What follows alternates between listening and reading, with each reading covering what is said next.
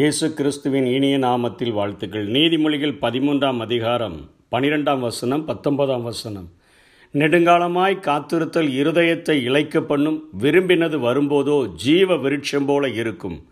வாஞ்சை நிறைவேறுவது ஆத்துமாவுக்கு இனியது தீமையை விட்டு விலகுவது மூடருக்கு அருவருப்பு. நெடுங்காலமாய் காத்திருத்தல் இருதயத்தை இழைக்க பண்ணும் விரும்பினது வரும்பொழுதோ ஜீவ விருட்சம் போல இருக்கும்.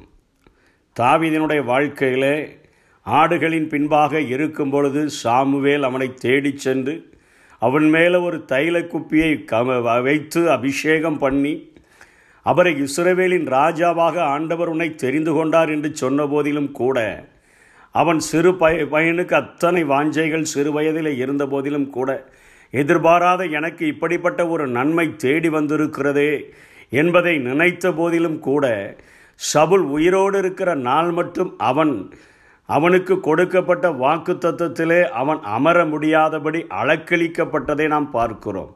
அதற்கு பின்பாக அவன் சபுலுடைய மரணத்திற்கு பின்பாக சமஸ்த இஸ்ரவேலின் மேலும் ராஜாவாக அபிஷேகம் பண்ணப்பட்ட பொழுது நெடுங்காலமாய் காத்திருந்த அந்த காரியங்கள் அதற்கு முன்பாக மரணத்திற்கும் எனக்கும் ஒரு அடி தூரம்தான் என்று சொல்லி ஒரு பட்சியை வேட்டையாடுகிறது போல ஒரு தெல்லுப்பூச்சியை துரத்துகிறது போல இஸ்ரவேலின் ராஜா என்னை துரத்துகிறார் என்று சொல்லியெல்லாம் இருந்த அந்த தாவிதுக்கு அந்த அரியணை கிடைத்த பொழுது நெடுங்காலமாய் காத்திருத்தல் இருதயத்தை இழைக்க பண்ணும் விரும்பினது வரும்பொழுதோ ஜீவ விருட்சம் போல இருக்கும். வாஞ்சை நிறைவேறுவது ஆத்துமாவுக்கு இனிது. அப்படிப்பட்ட வாஞ்சைகள் நிறைவேறும் பொழுது அது ஆத்துமாவுக்கு மிகுந்த சந்தோஷத்தை கொடுக்கக்கூடியதாக இருக்கிறது.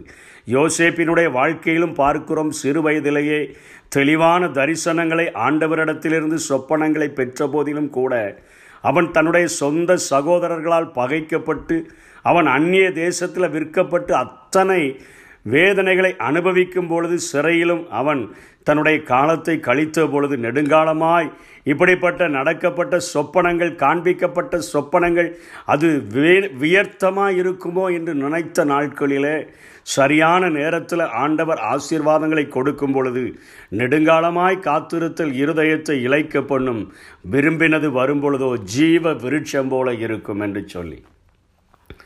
ஊழியத்தினுடைய ஆரம்ப நாட்களிலே எங்களுடைய வாழ்க்கையிலே நடந்த சம்பவம். ஒரு கிராமத்திற்கு நாங்கள் கடந்து செல்லும் பொழுது அங்கே ஒரு கடை வைத்திருந்த ஒருவர் அவருடைய வீட்டிலே எங்களை மிகவும் அன்பாக ஏற்றுக்கொண்டு அங்கே எங்களுக்கு நாங்கள் ஃபாஸ்டிங் ப்ரேயரை நாங்கள் முடித்துவிட்டு ஃபாஸ்டிங்கை முடிக்காமல் கிராமங்களுக்கு செல்வது உண்டு. அங்கே அந்த கிராமத்தில் அவர்தான் எங்களை கடைசியாக ஃபாஸ்டிங்கை முடிக்க வைப்பார். எங்களுக்கு ஒரு சின்ன ஸ்நாக்ஸ் கொடுத்து அல்லது டீ கொடுத்து எங்களிடத்தில் அந்த குடும்பம் மிகவும் பரிவாக பேசுவார்கள். நாங்கள் கிராம ஊழியத்தை முடித்துவிட்டு வரும்பொழுது அவர்களுடைய வீட்டிலே ஜெபித்து வருவது வழக்கம். அப்படிப்பட்ட சூழ்நிலையில் அவர் ஒரு சின்ன வயது ஃபோட்டோ ஒன்றை காண்பித்து அடிக்கடி எங்களிடத்தில் சொல்லி அழுவார். இது என்னுடைய மகன். ஒரு மகன். அவன் வியாதிப்பட்டிருக்கும் பொழுது அவனை மருத்துவமனையில் வைத்திருக்கும் பொழுது இவன் வீட்டிலே இன்னொரு மகனோடு கூட சண்டை போட்டுவிட்டு இந்த சின்ன வயதிலே அவன் ஓடிவிட்டான். அவன் காணாமற் போய் இத்தனை வருடங்கள் ஆகிறது எங்கே இருக்கிறான் என்று தெரியவில்லை. எத்தனையோ நாட்கள் எப்படியாவது வந்து விடுவான் என்று சொல்லி நாங்கள் நினைத்தோம். நான் அவன் காணாமல் போன ஊரையே காலி பண்ணி நாங்கள் இந்த குக்கிராமத்தில் வந்து குடியிருக்கிறோம். ஆனவனுக்காக எவ்வளவோ காரியங்கள் அங்கே இருக்கிறான் இங்கே இருக்கிறான்னு சொல்கிறாங்கன்னு சொல்லி நிறைய ஊர்களுக்கெல்லாம் அலைஞ்சு தேடி பார்த்துட்டேன்.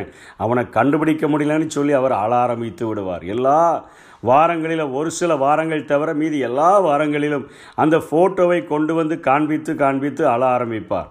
அந்த கொண்டையன்பாளையத்தில் அந்த கிராமத்திலே நாங்கள் ஊழியங்களை செய்யும் பொழுது ஆண்டவர் அநேக அற்புத அடையாளங்களை அங்கே இருக்கிற மக்கள் மத்தியிலே சுவிசேஷத்தின் ஒளி அங்கே கடந்து செல்லும் பொழுது இருள் விலகும் பொழுது அவர்களின் வாழ்க்கையில் அற்புதங்கள் அநேகம் காணப்படும். ஆனால் இவர் இந்த காரியத்தை சொல்லும் பொழுது அது எங்களுக்கு மிகுந்த ஒரு வேதனையாக இருக்கும். ஆண்டவரே இந்த மகனை நீர் எப்படியாகிலும் கொண்டு வந்து விடும் என்று சொல்லுவோம். நாங்கள் ஜெபிப்போம் வாஞ்சிப்போம் நாங்கள்.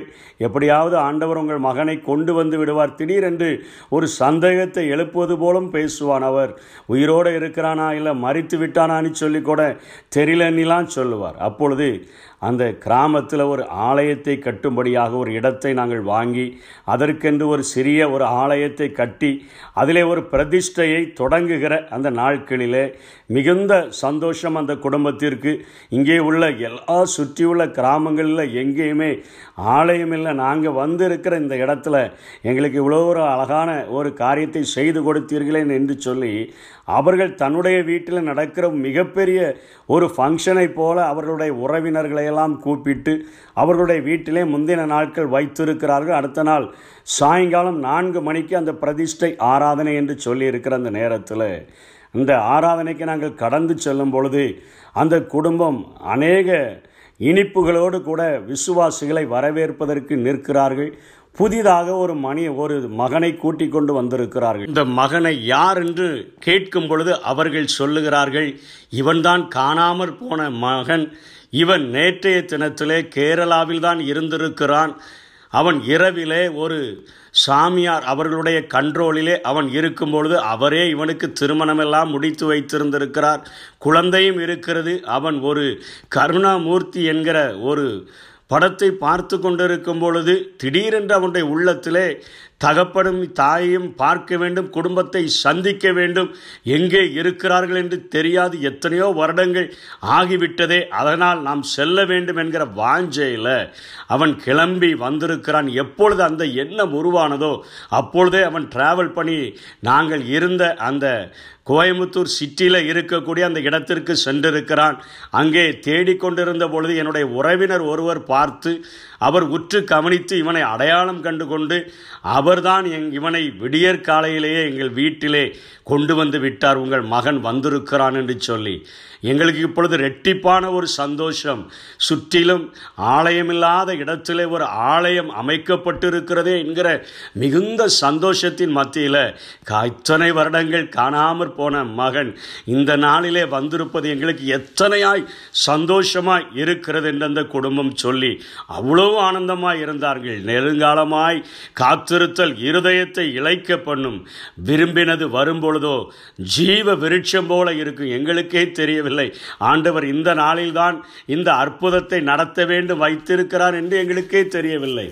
அதே போலதான் இன்றைக்கு விசுவாசிகளாகிய நாம் இன்றைக்கு காத்திருக்கிற காரியம் இன்றைக்கு ஒருவேளை நாம் அநேக ஆசீர்வாதங்களுக்காக உலக பிரகாரமான ஆசீர்வாதங்களுக்காக உலக பிரகாரமான எதிர்பார்ப்புகளுக்காக நாம் காத்து கொண்டிருந்தாலும் இன்றைக்கு விசுவாசிகளாக இருக்கிற நாம் எல்லாரும் காத்து கொண்டிருக்கிற ஒரே ஒரு காரியம் ஆண்டவராகிய இயேசு கிறிஸ்துவினுடைய வருகை.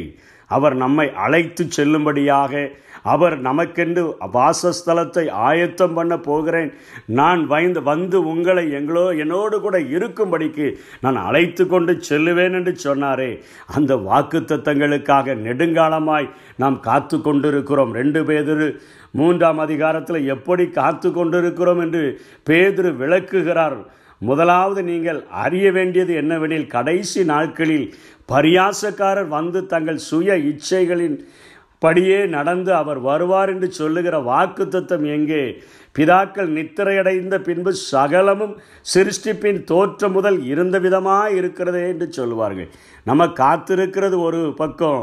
அது மத்தியில் பரியாசக்காரர்கள் ஆண்டவராகிய இயேசு கிறிஸ்துவினுடைய வருகையை குறித்து நம்மை அத்தனையாய் கேவலமாக ஏளனமாக பேசுவார்கள். பூர்வத்தில் தேவனுடைய வார்த்தையினாலே வானங்களும் ஜலத்திலிருந்து ஜோ தோன்றி ஜலத்தினாலே நிலை கொண்டிருக்கிற பூமியும் உண்டாயிருக்கிறதே அந்த உலகம் எல்லாம் அப்படியே இருக்கிறதே என்று பரியாசம் பண்ணி கொண்டிருப்பார்கள்.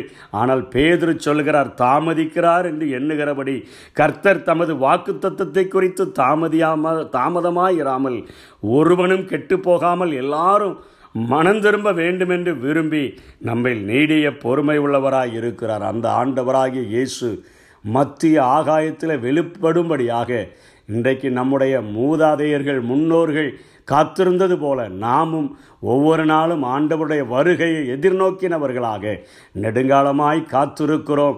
ஆண்டவராகிய இயேசு மத்திய ஆகாயத்தில் தோன்றும் பொழுது ஒரு எக்கால சத்தம் தொனிக்கப்படும் பொழுது பவுல் சொல்லுகிறது போல ஒரு இமைப்பொழுதிலே நாம் மறுரூபமாக்கப்படுவோம் என்று சொல்லப்படுகிறாரு. ஒரு இமைப்பொழுதிலே நடக்கும் என்று சொல்லுகிறாரு. அப்படிப்பட்ட ஆசீர்வாதங்கள் நம்முடைய வாழ்க்கையில் நடக்கும் பொழுது வாஞ்சை நிறைவேறும் பொழுது அது ஆத்மாவுக்கு இனிமையானதாக இருக்கும். இதை விட மிகப்பெரிய ஒரு சந்தோஷம் இதை விட மிகப்பெரிய ஒரு ஆசீர்வாதம் இந்த உலகத்தில் நீதிமான்களாய் அழைக்கப்பட்ட நமக்கு வேற இல்லை என்பதை உணர்த்துவிக்கும் வண்ணமாக இந்த ஆவிக்குரிய ரகசியங்களை கற்றுக்கொள்ளுவோம். நெடுங்காலமாய் காத்திருத்தல் இருதயத்தை இலக்கிய பண்ணும் விரும்பினது வரும்பொழுது நம்முடைய விருப்பமெல்லாம் நம்முடைய நோக்கமெல்லாம் பூமிக்குரியவைகளே அல்ல. மேலானவைகளை நாம் நாடுகிறபடினாலே இந்த உலகத்தில் உள்ளவைகள் நமக்கு கொடுக்கப்படும். ஆனாலும் நித்திய நித்திய காலமாக அவரோடு கூட வாழுகிற அந்த பரம வாழ்க்கைக்கு எதிர்பார்த்து தவித்து இழைத்து போயிருக்கிற நமக்கு ஆண்டவர் மிகப்பெரிய ஒரு ஆசீர்வாதத்தை தந்து தன்னோடு கூட வாழுகிற ஒரு வாழ்வை நமக்கு கட்டளையிடுவார். அப்படிப்பட்ட கிருபைகளை தேவன் நமக்கு தந்தருள்வாராக. ஆமே